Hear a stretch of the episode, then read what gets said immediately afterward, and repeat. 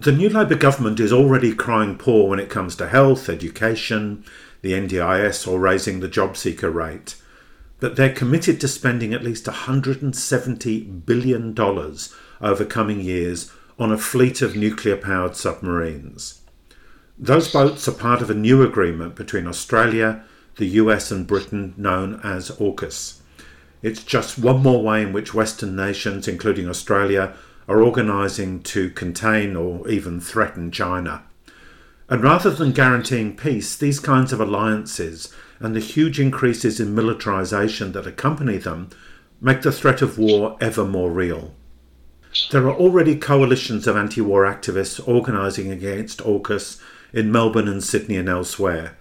The Victorian Trades Hall Council and the Maritime Union of Australia are among union bodies that have voiced their opposition to AUKUS and activists are getting ready to oppose a proposed new $10 billion submarine base in either Brisbane, Newcastle, or Port Kembla near Wollongong. To talk about the issues, I'm joined by Professor Richard Tanter. Richard is a senior research associate with the Nautilus Institute and an honorary professor in the School of Political and Social Sciences at the University of Melbourne. He's also a former president of the Australian Board of the International Campaign for the Abolition of Nuclear Weapons, or ICAN, which won the Nobel Peace Prize in October 2017. You're listening to The Sound of Solidarity, brought to you by Solidarity. We're a revolutionary socialist group in Australia, and if you'd like to find out more about us, our website is solidarity.net.au. I'm David Glanz, and I'm recording this episode on unceded Wurundjeri land in Naarm or Melbourne. So, welcome, Richard. Good to be with you, David. Now, there's a bit of an alphabet soup of alliances against China that Australia is now involved in.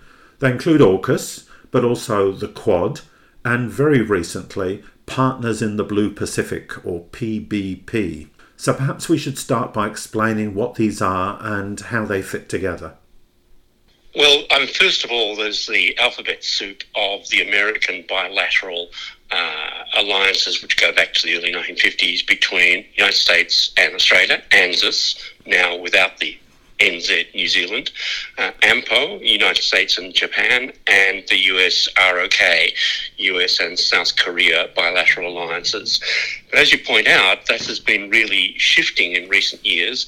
Firstly, with the Quad, which was roughly invented during the Bush administration, but then came to life about five years ago, uh, once again, with United States, Australia, Japan, and India, uh, following the Bush administration's sort of carving away of India from at least some of its uh, uh former non-aligned position. More recently, we've had, courtesy of Scott Morrison, the uh, AUKUS agreement, the Australia United Kingdom US agreement. And that's a, a very mysterious piece of political magic. I think he was hoping to win a, a khaki election with it. The centrepiece, of course, are the nuclear pro, uh, propelled submarines that you've mentioned already. There's also uh, some very vague references to uh, increased defence industrial cooperation there uh, and cybersecurity, but they're basically fluff at the moment. Not they're fluff in reality, but they're already dealt with under other agreements. And there's very little detail about what AUKUS actually adds to that. The last one that you mentioned, Partnership for the Blue Pacific, is uh, a, a relationship between Australia, um, New Zealand, Japan, and the United States. And uh, that's really about the Australian coordinated but pretty much clearly US auspiced uh, reaction to Chinese initiatives, diplomatic and military initiatives in the Pacific. And it's committed, I think, from memory to something like $2 billion of what is supposed to be new uh, contributions to the economies and budgets of the governments of the South Pacific. So there are, as you say, it's an alphabet soup. Uh, there are more underlying agreements lying around with even more alpha- bits of the alphabet, but they're the main ones that uh, really developed in recent years. So, why do you think Australia, first under Morrison, but now under Albanese, is so keen to make AUKUS happen? Well, I think that it's partly, uh, I guess it goes how deep you want the layers to go. Australia, it was really founded uh, on fear of China, going back to the Racial Exclusion Acts of 1901 at the beginning of Federation. Our whole social formation going back to the, the English invasion in 1788 and is constituting a social invasion which is uh, formed as a, a, European outpost, as it's often said, in, in the Pacific, and more importantly, at a time when Western imperialist powers had subordinated China to uh, a position of unimportance in not only in East Asian history but world history, which was entirely atypical of the rest of world history. And so Australia's grown up in this very, Australia as a, a, a post invasion society has grown up in this sense of China not being important, whereas in fact it really has habitually been the centre of the world for our part, for at least for our part of the world. Going on from that, clearly the increased political and military, uh, not aggression, but aggressiveness from China under President Xi Jinping are quite notable. And this has had both domestic Chinese and external implications. And at the same time, finally, the United States has resolved the issue which had bedeviled its managers from the, certainly the Clinton administration onwards. Of trying to work out whether Clinton, whether, as Clinton hoped, China would be quote unquote a strategic partner, in other words, a roughly subordinate partner to America under globalization conditions, or whether it would become a strategic competitor, and is now very clearly uh, been labelled the latter, not just by the United States, uh, not by just by Australia, which doesn't really matter very much, but most importantly also now by the European Union. So there's been a, a seismic shift, particularly uh, in relation to energy matters, which are really, really important in, in this uh, this debate. So those layers are there, but increasingly uh, Australia has, or Australian politics has been dominated by the famed bipartisan consensus on foreign policy, uh, which means that the Liberal and uh, National Coalition, together with the Labor Party, don't see basically have a consensus not to see foreign policy as a matter of any great difference. And that means the Labor government has really inherited not just uh, the commitment to the American alliance, but also this commitment to, as it's properly, as it's said sometimes, stand up to China. Yes, and in fact, NATO at its uh, Madrid summit just the other day has named China in its in its strategic position paper as being a, a rival for for the first time. I should just mention, by the way, to anybody listening and wondering what the noises are in the background, you're enjoying some winter sunshine in your garden, and it sounds like a, a magpie wants to join the conversation just reflecting on AUKUS uh, and Morrison and Albanese, Peter Hartcher, who is certainly no friend of, of the left, did a two part, very substantial two part feature in the uh, Sydney Morning Herald and the Age. And one of the things that came out of that was that the Americans were not keen to go ahead with AUKUS unless Morrison could guarantee that Labor was on board. And Morrison hadn't even briefed the Labor Party at this point, and yet said, yes, they will be in lockstep, there isn't a problem.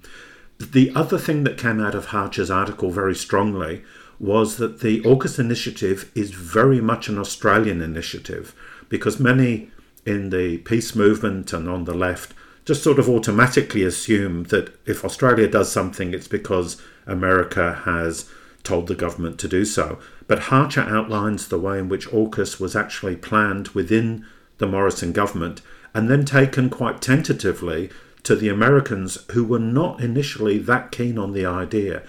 Can you talk us through that kind of uh, contradiction? Well, I think Hartcher's on to something really important there. I think there has been uh, an Australian initiative, not just at Morrison's level, but much more importantly, I think, at the level of uh, the head of our major intelligence service, Andrew Shearer, the former National Security Advisor, who has, putting it mildly, very well plugged into Washington. And uh, I think that there has been a, a real attempt to, to construct a parallel decision making uh, on the submarine matter in particular to what had been going on in defence. I mean, submarines are very difficult things to build in any circumstances. Um, they're very difficult to build in a country like Australia after we've had Liberal and Labor governments deindustrialising for three decades. And they're usually for the United States, you know, um, United Kingdom, Germany, Sweden, the countries that build submarines that we might buy in Japan, they're in themselves two decade or even three decade uh, propositions to get right. So defence has been paying a lot of attention to actually how to do this, um, and that process was effectively sidelined. Um, yeah, internal competitor program uh, headed by partly by people like Shearer, picked up by Morrison, and then thrown, I think, to Biden and uh, uh, Johnson. And that explains a number of things about it. One is that the, the content on submarines we'll talk about later, I guess. Uh, but apart from the submarines, it's very, very vague, and it's very hard to think why the Americans would particularly have agreed to it. And so I suspect they're not particularly committed to it, other than the uh, trying to get make sure that the alliance stays stable. It has a component, I think, of American acquiescence, at least, to what might be uh, Australian financial support for the post Brexit um, economic mess that Johnson and the Brexiteers have created. It would be very uh, nice if the Australian taxpayers paid uh, Britain for some of its, uh, its, submarines, particularly the ones which are uh, not the current generation of submarines.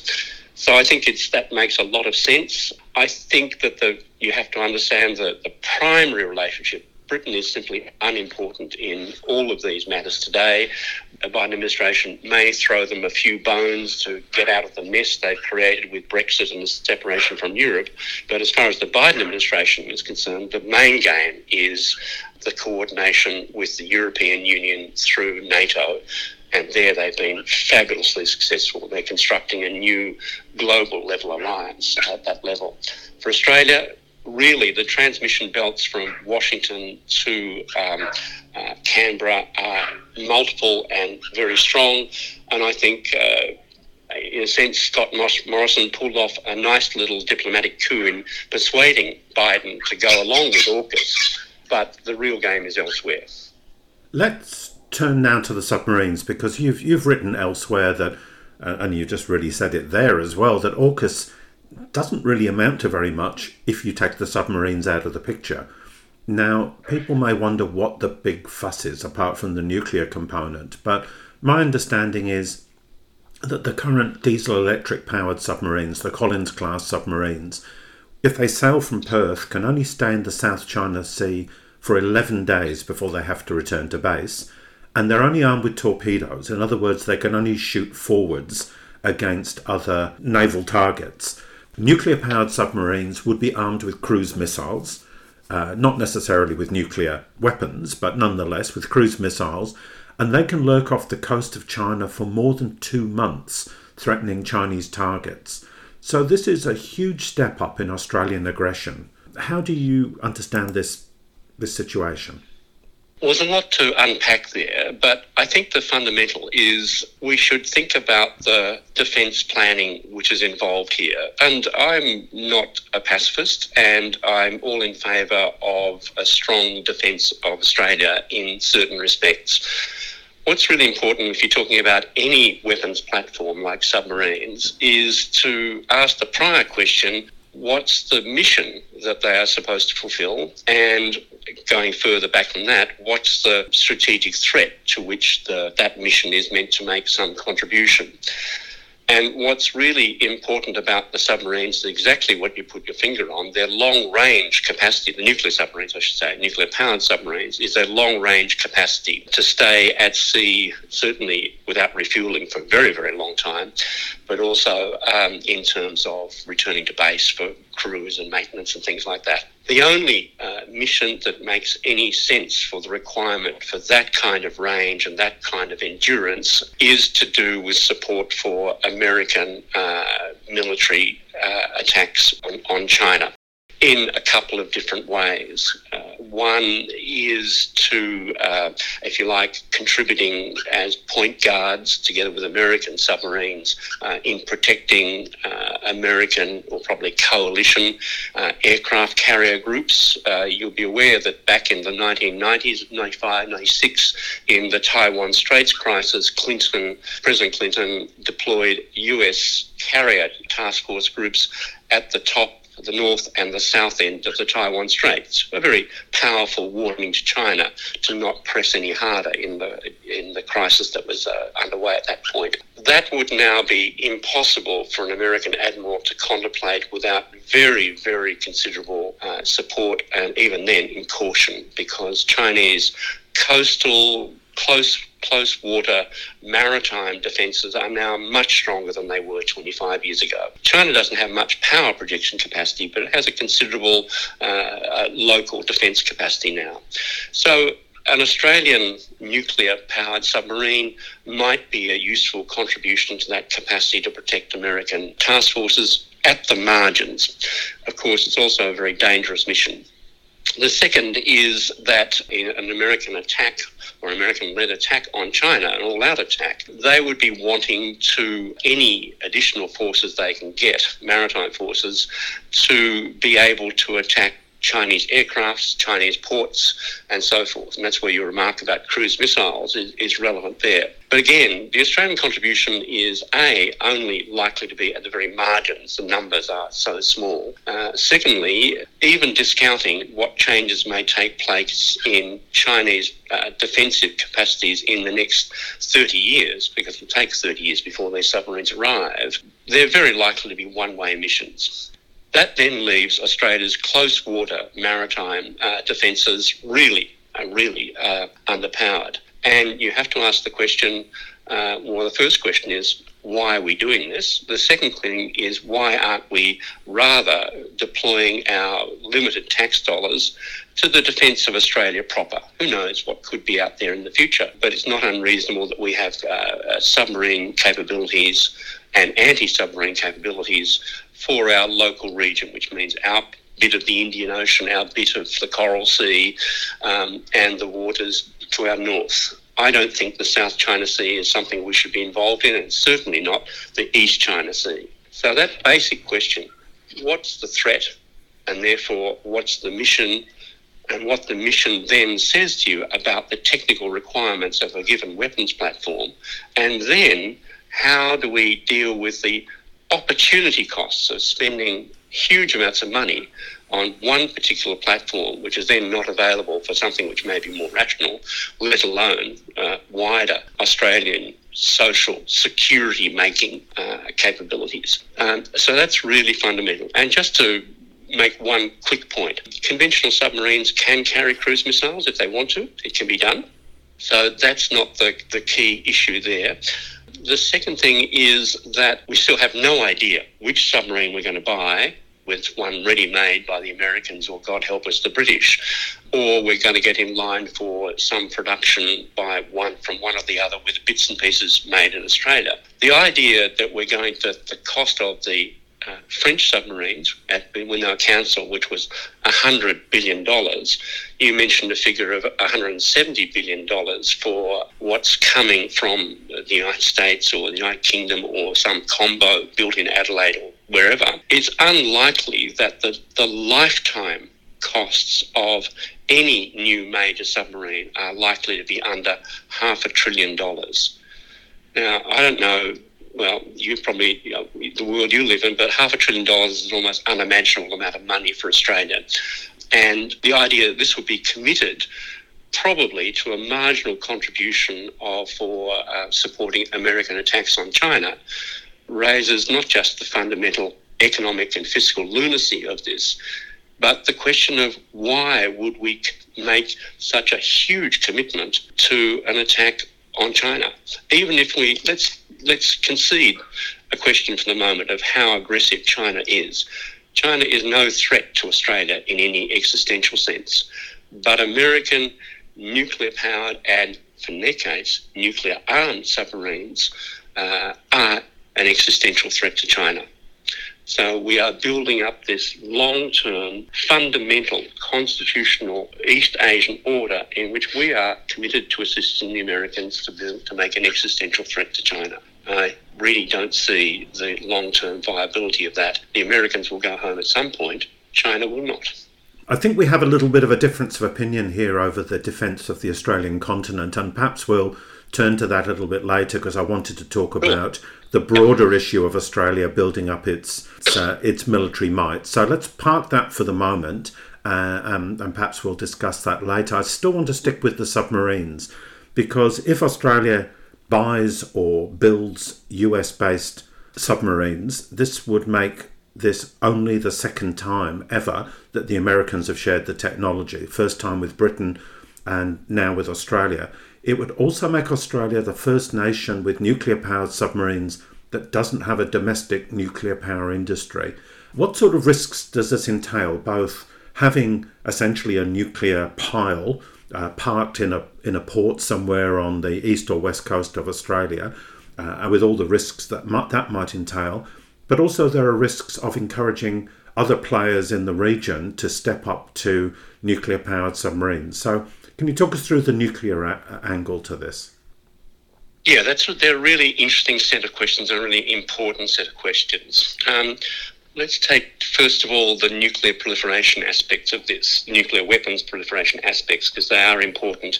The, the country which has been particularly uh, prominent in developing nuclear propulsion for its own submarines outside the major nuclear weapons powers is Brazil.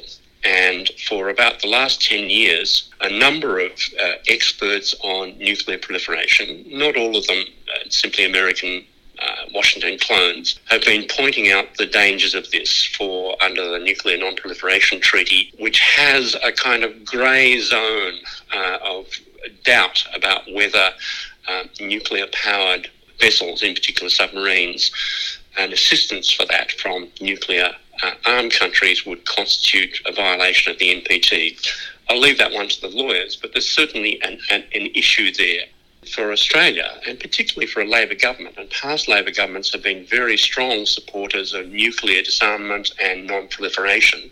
Not, of course, abolition of nuclear weapons, but nuclear disarmament uh, and restricting their the possession of nuclear weapons to so-called responsible nuclear powers. But for a Labor government to give the nod to this new project so easily is very dismaying, and I think we're going to see more about that. Coming closer to home, uh, let's assume that as uh, defenders of the submarine proposal have have reiterated, US or nuclear or um, uh, UK supplied nuclear submarines would have basically um, an entirely closed nuclear power system, which uh, essentially we wouldn't be refueling from Australia, we wouldn't be touching the in- innards, if you like, of the reactor system. That still leaves, uh, even conceding all of that um, for the sake of argument, that still leaves very serious issues of nuclear safety at sea in particular, but also in Australian ports. And I just invite listeners to uh, go back and look at the behaviour of the Defence Department over so-called PFAS chemicals, PFAS, uh, the chemicals that were used all around uh, Australian bases and uh, air bases in particular for firefighting, drills mainly, which have polluted land from Katherine right down to New South Wales. You might think I'm being unreasonable about this, but uh, think of the combination of that dilatory behaviour by our Defence Department. Think of nuclear accidents, which are worldwide, including nuclear submarines. Most recently, appallingly, uh, a Russian submarine off the, the northern coast of uh, near Murmansk a couple of years ago. Submarines are incredibly difficult uh, pieces of technology to make work. They're harder still when they're underwater. They're harder still when they are in combat and they're harder again when they've got any kind of nuclear material on board. We would have to develop a really extraordinarily robust port and maritime nuclear safety capability, and we have none whatsoever at the moment. The Americans have just announced that they're going to send two Royal Australian Navy officers each year to a seven week nuclear reactor training course, and then they'll have two years working with um, on board uh, an American nuclear submarine. Well, I think there are plumbing apprenticeships which are longer than that. Um, and I think that this is an extraordinarily risky activity in pure civilian safety terms. There are often are suggestions that um, uh, a nuclear powered submarine could be the source of uh, fission material, highly enriched uranium, for an Australian uh, indigenous nuclear weapon. It's certainly true that the American nuclear submarines do use highly enriched uranium, which is very suitable for um, uh, a nuclear weapons pile, uh, as opposed to the French ones, which we did not buy, uh, which use low enriched uranium um, and much less useful for being diverted to nuclear weapons manufacture. But I'm fairly convinced by experts that I've listened to that. Uh, in the American case at least, the reactors can be in- built into the submarine so that effectively to take out the material is a really major engineering activity which is unlikely to be done covertly. And to be perfectly frank, Australia has other ways of getting highly enriched uranium uh, if they want to, and if the Americans agree, which is the part of both scenarios. And so we don't have any nuclear safety capability of any size in this country. We don't have a nuclear engineering, and in particular naval nuclear engineering capability. The risk is, uh, the political risk is that this would be an excuse to build up those departments in universities of nuclear engineering. Would certainly bolster the argument for the, the high level nuclear waste dumps that the government and I noticed that the Labor government has not withdrawn from this, um, wants to build in South Australia. I think that nuclear, civilian nuclear power, and it's sometimes suggested that there's a, a, a route from naval nuclear power to civilian nuclear power, is just a dodo. Um, uh, there is very little chance that any commercial um, nuclear power facility will ever be built in Australia. The economics are just utterly against it. Okay, so there's the risk of a malfunction. There's a risk, obviously, if a submarine is attacked of a breach in that nuclear capacity, but not an immediate risk of materials being extracted.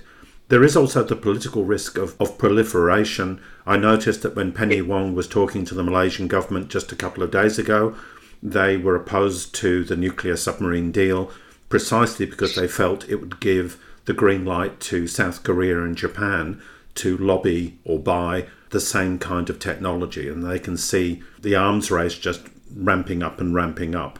I assume that's a reasonable concern. Yes, you're quite right about that. And certainly, and South Korea has requested on a number of occasions the United States that it be allowed to build uh, nuclear powered submarines. I think the allowed part of it would come because there would be American built or American licensed bits of nuclear um, reactor technology involved. And they're covered under what are called one, two, three agreements uh, under the United States and countries with which it has various forms of nuclear trade, nuclear power and nuclear um, technology trade, the South Koreans um, point all the time to the fact that Japan, with whom, of course, South Korea has a very bad relationship, is the only, sorry, that South Korea has um, the full panoply of nuclear manufacturing capabilities. It exports nuclear reactors to the UAE, for example, um, and wants to do so to other countries. But unlike Japan, it does not have uh, a nuclear uh, spent fuel reprocessing capabilities, and Japan has a huge one uh, there, uh, one of the biggest industrial capabilities in Japan itself, and does not have a uranium. South Korea does not have a uranium enrichment capability. And the South Koreans always say to the Americans, why do you allow Japan to have such capabilities when you deny that to us? Isn't that a denial of our nuclear sovereignty? And they're really serious about this. And sooner or later, there's going to be greater pressure uh, on the United States to give way on that issue. And so the Malaysians are quite right um, to point firstly to South Korea, and I think secondly to Japan, that they, if Australia is granted this capability, we still really don't know what's actually going to happen in various ways, then they're quite right. That really makes a big escalation in nuclear propulsion, in the capabilities of maritime power projection uh, in East and Southeast Asia. And that's not to the advantage of the Malaysians or the Indonesians, for that matter. And certainly not to Australia, I would argue. Let's pull back now and look a little bit more at the sort of geopolitical balance that we mentioned earlier. And the media is constantly playing on China's military expansion. The fuss about the deals with the Solomons is just the latest example. Yet China is dwarfed as a global power by the US, certainly in military terms. Can you give us an idea of the imbalance? Yes, it's, a, an enormous imbalance. And I think uh, people often point to comparative spending. Um, and so the Americans spend as much as to, together the top other eight military uh, spenders in the world. But that, of course, is misleading in itself because you're dealing with the accumulated if you like, military inequalities that have built up since that you know, unipolar moment at the end of the, first, of the Second World War since then. One way in which that's sort of manifest, of course, is in overseas military bases. China has one military base for sure in Djibouti. It's a small base. It's opposite a huge American French one in Djibouti. They have whatever they have with the Solomon Islands, and we don't know precisely what that is at the present. Uh, they also have access to ports in Pakistan and uh, possibly in Sri Lanka. It's not very clear about that. So that, if you take the worst possible view of that, that adds up to five overseas military bases of some kind, and that needs to be compared with the American military bases uh, overseas, which, according to American Defense Department documents, are over 900 outside the United States. And I've pursued parts of this with specialists in this area, and they're really not even sure whether that number is correct. It could well be much larger. Partly it depends what you mean by a base, but the Americans are pretty clear about what they mean by them. So, uh, in terms of power projection capabilities, China does, simply does not have any. It's been trying to remedy that in part.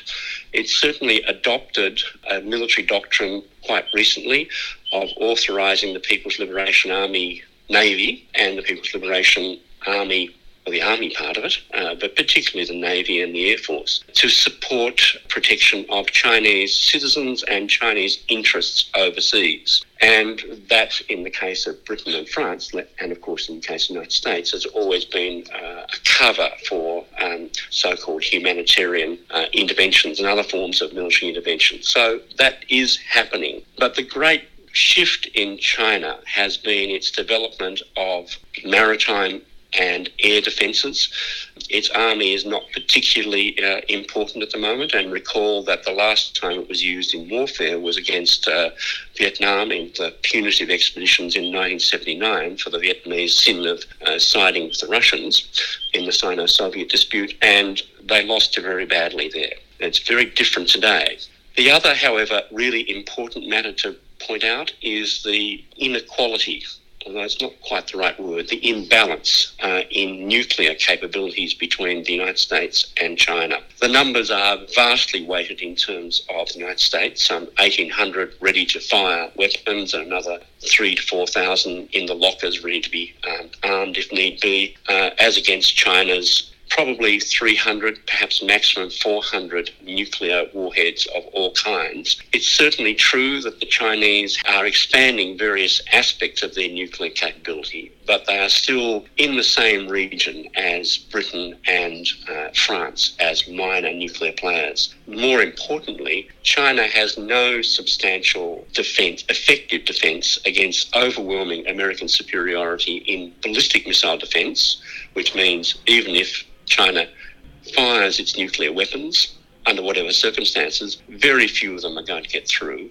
And more importantly, China has nothing like the intelligence and surveillance uh, capabilities that facilities such as Pine Gap or Northwest Cape uh, and many others around the world provide to the United States.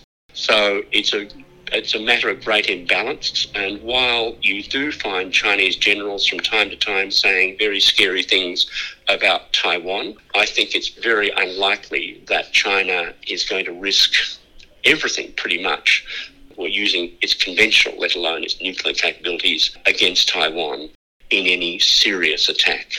Uh, because the imbalance is so great, even though it has changed in China's favour uh, in recent years. And the imbalance, I think, is really heightened recently. You know, as I say, the the media fuss, the political fuss about the Chinese maybe having access to uh, docking facilities in the Solomons. And meanwhile, the US has announced a massive step up of involvement and troops, Navy and Air Force on the ground in Europe as part of it, uh, NATO's more aggressive stance. I mean, I think under Biden, the number of American troops has gone up by 20,000, and now they're talking about increasing that by a couple of hundred thousand, having a permanent headquarters in Poland, positioning uh, ships in Spain and el- elsewhere. And the media just waves that through, waves that through as if that's that's just the weather. You know, it's just one of those things that happens in life. Oh, I think it's time for all of us to go back and uh, read once again um, Noam Chomsky and Ed Herman's work on the free press uh, in their book Manufactured Consent and other places. And of course, other people have said the same thing. But, you know, Noam and, and Ed Herman there talk, they were talking about, say, the difference between the media coverage in those days of the terror of used by the Khmer Rouge in Kampuchea, which was horrific, um, and the terror used by uh, Indonesian generals to take power against President Sukarno um, a few years earlier. And of course, uh, that was not regarded as so terrible by the media at that stage. And Chomsky and Herman distinguished between, in those cases, what they call uh, in the eyes of the Western media, benign terror and malign terror. Benign terror is either ignored or excused, and malign terror is highlighted and amplified uh, there. And we're seeing precisely the same process. And I think just studying the media, what Chomsky called, you know, nastily the free press, is really important to understand what's happening because I think the transmission belts between government and media are even tighter than they were uh, back in the 1980s there. This is a, a real problem for Australia and not just for Australia at the moment. Let's come back to Australia in terms of, of power projection. Australia is obviously a much smaller power than the United States, much, much smaller. But nonetheless, it aims to dominate the South Pacific, including Papua New Guinea and the rest of Melanesia. And I think that's one of the reasons why the Solomons issue blew up because, you know, uh, another power had the temerity to potentially place some of its forces 2,000 kilometres from the Queensland coast in what the Australian ruling class obviously see as their backyard. And so, alongside the submarines project, there is, and this is obviously much more deliverable on a shorter timeline. The last government and the current government are committed to spending much more on the military. So, we're talking about $38 billion to expand the Australian Defence Force personnel numbers, and we're talking about personnel in uniform, not not administrators, from 60,000 to 80,000, another $3.5 billion on an advanced weapons upgrade for the ADF, and who knows how much to establish a domestic missile manufacturing industry. And I think that's why uh, I think this is where we have a little difference of opinion. This is why the Solidarity would argue that Australia is a sub imperialist power. It's not a global imperialist by any means, but a sub imperialist power.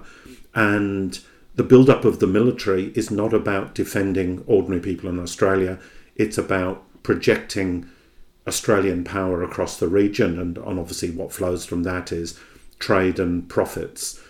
What do you see as the rationale behind this really substantial step up in, in military spending? I see it pretty much, pretty much as you do, and uh, I think the fundamental question is what is the spending for is the is the right one. I think our attitude to the Pacific has actually not changed for a long time, and I think if you think back to John Howard's declaration that Australia has a right to protect itself against any the presence of any forces, uh, I think he talked about a thousand kilometres uh, from the Australian coastline. You can re- you might remember that caused some consternation in Indonesia and Malaysia, and I'm sure it didn't impress Pacific Island states either. That was a kind of regional stewardship, um, uh, kind of delegated. Uh, the deputy sheriff, as um, uh, Howard was labelled correctly or incorrectly, I think correctly, and I think we have that long term habit, and it is much resented in the Pacific, which is why we're seeing the, the first moves uh, towards China in the Solomons and elsewhere as well. I go back to the fundamental issue. I think that defence policy is a concern for everyone. Um, solidarity and any other political movement has to talk about it. And I think the question of the security of the Australian people in its broader sense, multiple, manifold senses, is really, really important. I think that in the past we have had some uh, thinking by defence planners in Canberra, which has been much more sensible than what's happening at the moment. And I'd go back to the, uh, the thinking of the 1986 review of Australian defence by Paul Dibb, which was backed up by a whole lot of work by Desmond Ball and Joel Langtry, uh, which led to the reorientation of Australian defence forces, particularly um, the Army and the Air Force from being based in Melbourne and Sydney towards being based uh, somewhere in the north and west of the country. Unless you're expecting an attack from the Penguins or New Zealand, there's nothing here to justify having defence forces here. That lends, leads you to the question of whether you want to have any kind of power projection capability. And I certainly do not think that Australia should have any role in, in terms of uh, a deputized power projection capacity on part of the Americans in, in the South Pacific. I think that there are other ways of uh, addressing their concerns. Penny Wong actually got it right, obviously, about climate change, which is a huge concern. My guess is that the majority opinion in the Pacific Island Forum is very concerned about the moves by China, not necessarily by them as such, but precisely because of the turbulence that then comes in the wake of that. How dare, say, the Americans, the natural order be uh, disturbed? Well, it might need to be disturbed, but the way you do it matters a great deal. Coming closer to home, yeah, I think almost all of our military spending over the past two decades has been misdirected and continues to be misdirected. We are buying weapons platforms which we have no real use, which are only useful, suitable for use either in American wars of choice, notably Afghanistan, Iraq, Syria, which were basically uh, simply defeats. No, there's no question about them at the very best, Afghanistan might have been regarded as a third order strategic interest for Australia, but was really uh, intensely counterproductive for us and 70, 80 people died from the ADF, 250 plus very seriously wounded, say nothing of the many, many more uh, Afghans who studied.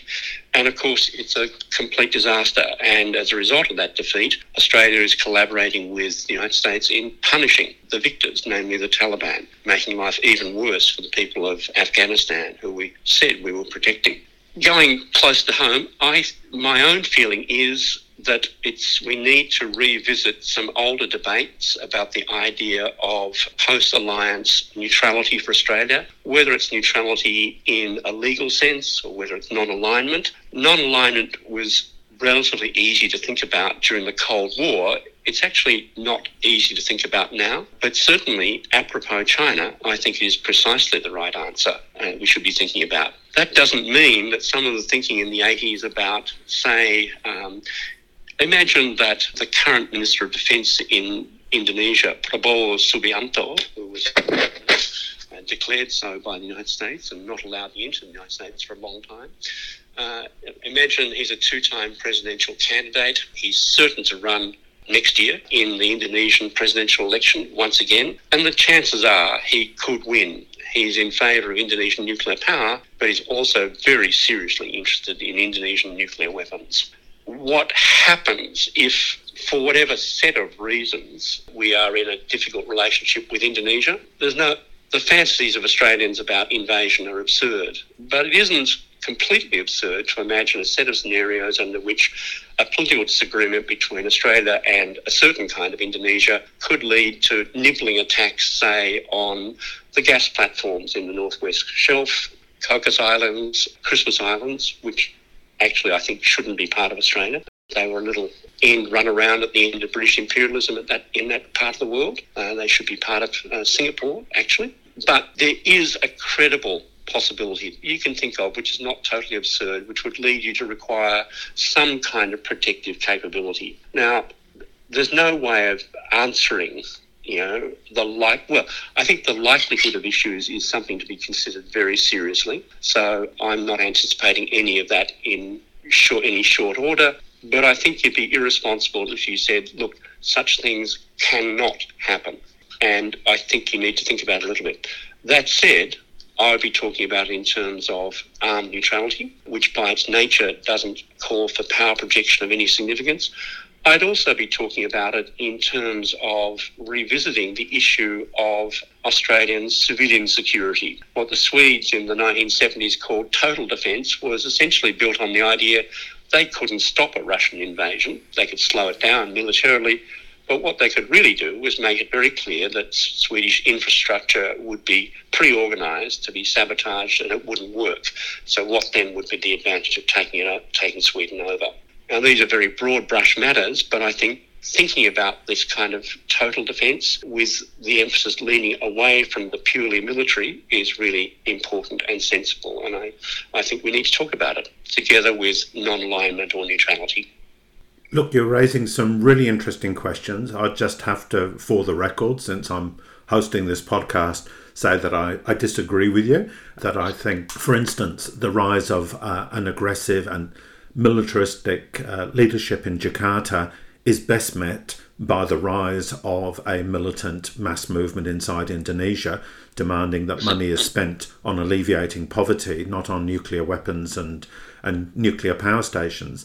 And I think we could make common cause with such a movement much more easily if we, those of us in Australia who believe in in peace and believe in uh, collaboration between ordinary people are arguing against the militarisation of Australia. So that's a big, broad strategic question, and perhaps we should actually address that as a standalone debate on another occasion.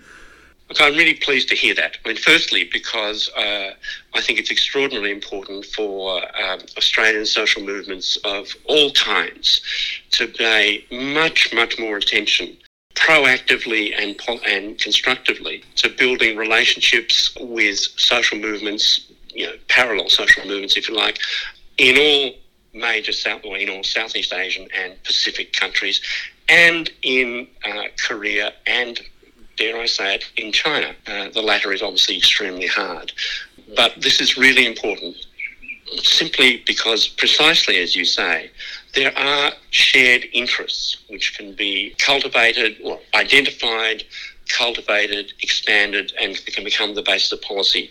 And I wholly agree uh, with what you're talking about there. And I think we have failed in recent years. Um, I had a long time away out of this country in Japan for 13 years and came back to find myself quite surprised by the limitations of both peace movement and other political movements' interaction with the neighbours, so to speak. I suspect some of your activity is an exception to that, which is fantastic. But I just, just in my own small defence, I just say one thing: the kind of military that I would be talking about uh, is um, much more low level, much more defensively oriented rather than offensively. So that would be the I'm just leaving that on the on the table for now. But I'm I just would be I'm very grateful to you actually saying you disagree because one of the the problems certainly about the peace movement in Australia is we don't articulate the disagreements enough in a way to start working through some of them. And I think the debate is actually critical here. Thank you for that. And look, this has been a really rich and fascinating discussion. I've learned a lot. Uh, you are absolutely an expert in, in this field, and we can all uh, gain a lot from your, your insights. But perhaps we'll move on then to social movements. You're a supporter of the Anti AUKUS Coalition in Melbourne. What do you think we need to be doing to build the size and influence of the Anti AUKUS campaign?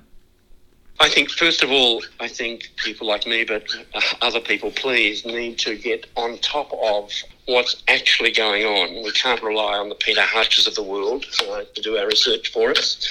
And we need to be collaborating in this case with people in the United States and in, in Britain, number one. Number two, on the issues which are vague and not much talked about in AUKUS, some of which are covered by bilateral agreements and others, like quantum computing, are just very far in the future. We need to develop a bigger civil society, social movement, capacity to educate ourselves, to find out what is actually going on the number of people working in this area is incredibly small, and most of them uh, uh, work in and for Canberra one way or another. That said, and I look at this from both an anti nuclear and broader peace movement issue, the fundamental issue here is the American alliance. Let's Forget about the UK part of it, except possibly uh, in relation to submarines if a disastrous decision is made to buy British submarines.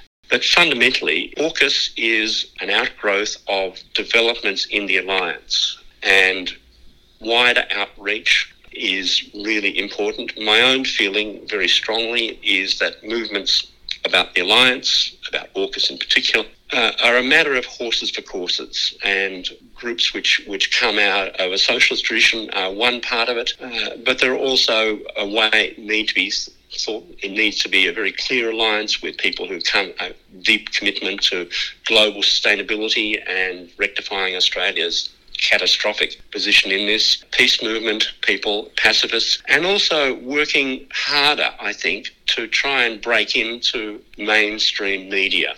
Wonderful though it is, David, to be on the air with you. Um, I don't think our numbers are going to be matched by those of Channel 9's breakfast show tomorrow, which is undoubtedly going to say something about Anthony Albanese um, and AUKUS. And so I think that it's part about building up a civil society capability on all of the matters we've been talking about. None of what I've been saying is re- is rocket science. So, a very bad pun. It's really stuff which is pretty straightforward. Uh, Noam Chomsky used to say that, you know, he devoted in his he's 90 now, but when his working days, he devoted one day a week to this sort of work. And Noam's a pretty amazing, capable person, but intellectually, it's not complicated and one of the great things is that a lot more of the information is out there and can be retrieved, and then we can have the discussion about which direction is the right one. So, movement, self education, the commitment to basing our work on truth, in fact, relying on the actual facts on the ground rather than the ones we prefer to believe. And then having robust but civil arguments about what are the right answers. And then opening the doors and assuming that and accepting that there are going to be many different directions from which people are going to be concerned about issues like the alliance. And I just finished by noticing that yesterday the Guardian reported that the Lowy Institute's latest public opinion poll uh, reported that some three quarters of Australians are concerned that Australia's alignment with the United States, particularly in the current context, increases the risk of war, which is absolutely right. So, working out ways of reaching out to a much wider group of people, frankly, what I've only seen in the early 1980s in the anti nuclear movement and the anti uranium movements, and again briefly in the first responses to the invasion of Iraq, building on that. And that's just a long, hard struggle. And I think it's a matter of, uh, of horses for courses, quite seriously, of different ways of approaching people. And then just keeping up the work, which I note that your group has done for a long time. Well, thank you for that, Richard. I can confirm, by the way, that the audience for this podcast is somewhere between a zero and a million. Um, it's up to you to decide where on the scale that, that falls. Um, and I think everybody in the movement can agree that we do not want to increase the chance of war, and AUKUS is very much increasing that possibility of conflict uh, with China. And I think everybody can agree that whether it's 170 billion or half a trillion, there are so many urgent needs. A complete transition in terms of the renewable economy, uh, with guaranteed jobs for fossil workers, aged care, education, um, the situation of poverty, uh, JobSeeker. There are just an enormous shopping list of things that need to be fixed in this country, and $170 billion would go a long, long way towards fixing some of those issues. And that, I think, on those points of agreement, we can go forward and build the campaign. So I'd like to thank you for your time today. Great to be with you. Thanks for asking. Bye bye.